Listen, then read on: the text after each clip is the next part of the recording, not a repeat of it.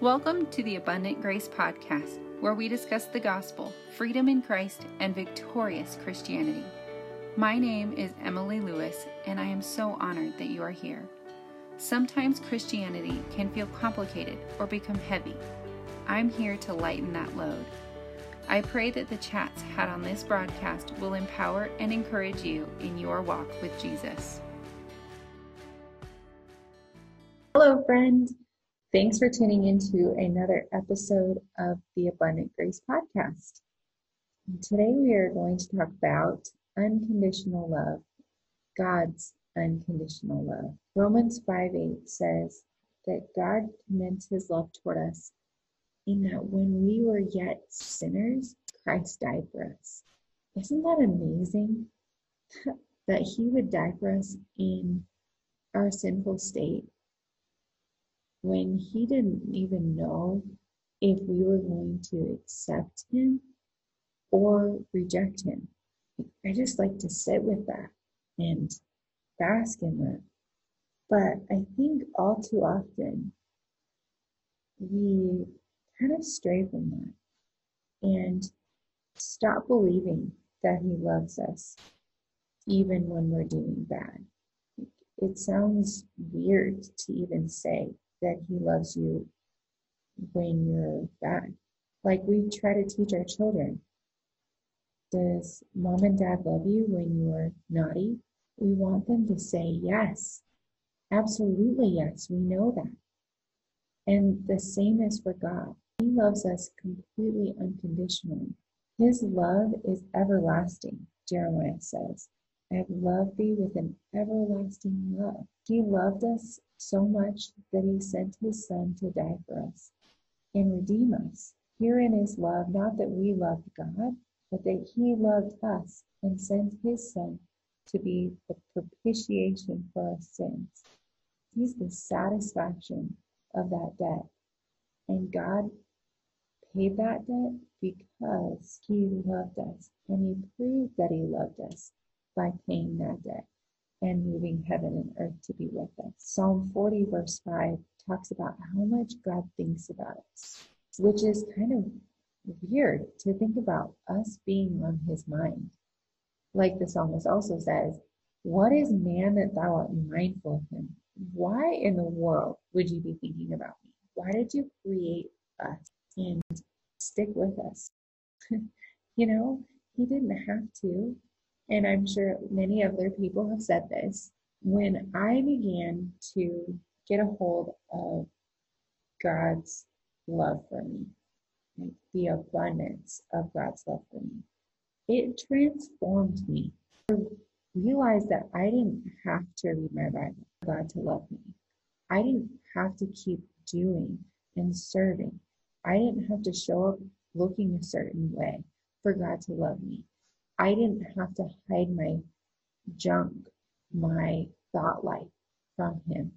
I could let him in on all of it because he wasn't going to stop loving me. His love completely changed me and transformed my life. And that's not an understatement.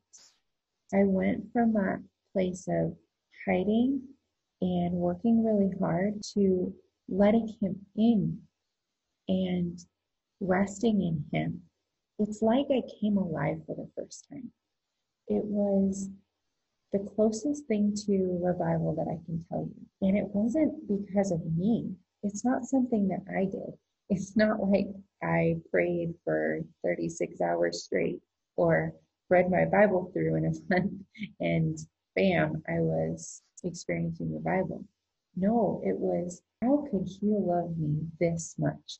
And how can it truly be not conditional on anything that I am doing? But it is. And a picture just came into my mind of a radiant bride. She is glowing, and this is the day that she is to marry her beloved. And she knows how deeply he loves her and wants to cherish her and care for her. And that's what I feel like my heart was like whatever was covering my light was removed. I could shine for him and tell other people about him because it wasn't just about fire insurance. It wasn't just about a future hope. It was about a relationship with him right now. And and that all happened because I began to grasp his great love for me. And the longer that I sit with that, and whenever I'm feeling discouraged or starting to let defeat whisper in my mind, I run back to the gospel. I run to his unconditional love and let that speak into my life again. Let that revive my spirit over and over. It can do that. And I experienced a relationship with him that was not possible before. When I was trying to earn his love, it wasn't real love. And we know that from our earthly relationships. If a parent said that they only love their child if they don't do this or if they keep walking this way. We look at that and go, well, that's kind of shallow love. So we know that it's not right for an earthly father to treat his son like that. And our heavenly father is even better at it than an earthly father. If we know how to give good gifts to our children, how much more does he want to pour out goodness into our lives, no matter how we're living. He doesn't keep track of how we're living and keep score. We are His. And because we are His, we are beloved. It's not about what we have done. Like when Jesus was baptized and caught up into the air, God spoke and said, This is my beloved Son, in whom I am well pleased. And this was before Jesus started his earthly ministry. This is before he did any miracles or preached any sermons. And God said, I love him. And he was lovely because of who he belonged to. He was lovely because he was loved, like that bride example. That's what happened in my life. I could serve from that place of being loved and cared for. I don't think that we can overemphasize his love, like his true love. I think there are counterfeits of his love uh, that people try to apply his love outside of the gospel, and that can be dangerous. But his love in reference to the gospel, I don't think it can be overemphasized because we love him because he first loved us. And he gives us commandments to love him, love others, and love the brethren. And he says that if you're doing those, you're basically fulfilling all the law. Because he says that on those commandments hang all the law and the prophets. So if you focus on falling in love with him, you will be right where you need to be. And there were years in my Christianity when I would hear people talk about loving God and the importance of loving God. And I would make a commitment to tell God I loved him every day or to try really hard to love him better. But that wasn't the answer. I couldn't do it. I was, I would get defeated by just even trying to love him more. What made me able to love him was seeing his goodness to me and seeing his love for me. And that's when his unconditional love transformed my life. I no longer have to try and try, I no longer have to try to muster up some extra love for him because it's all flowing from what he has done for me and his love for me. If personal revival, like I talked about in this episode, is something that you've find yourself longing for or something that you haven't experienced in a while, I created something just for you. The Revival Starter Kit is your first step to growing your relationship with God.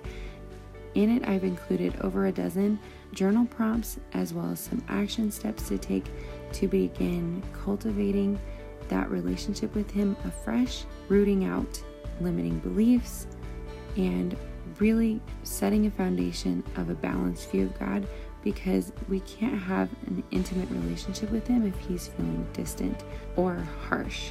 So, to grab that, click the link below this episode, click on the Revival Starter Kit, and then you can just enter your name and email address, and I will send that right over to you. I can't wait for you, to get your hands on this and for you to take the next step in growing your relationship with God so that you can experience a vibrant, abundant, intimate relationship with Him for yourself. Thanks for listening to the Abundant Grace podcast. I would love to connect with you, either to hear your story or hear your comments on today's episode. You can find me hanging out on Instagram, emily.abundantgrace, or send me an email hello at emilyklouis.com. That's Emily, the letter K, L O U I S.com. Until next time, remember God's grace abounds and won't ever run out.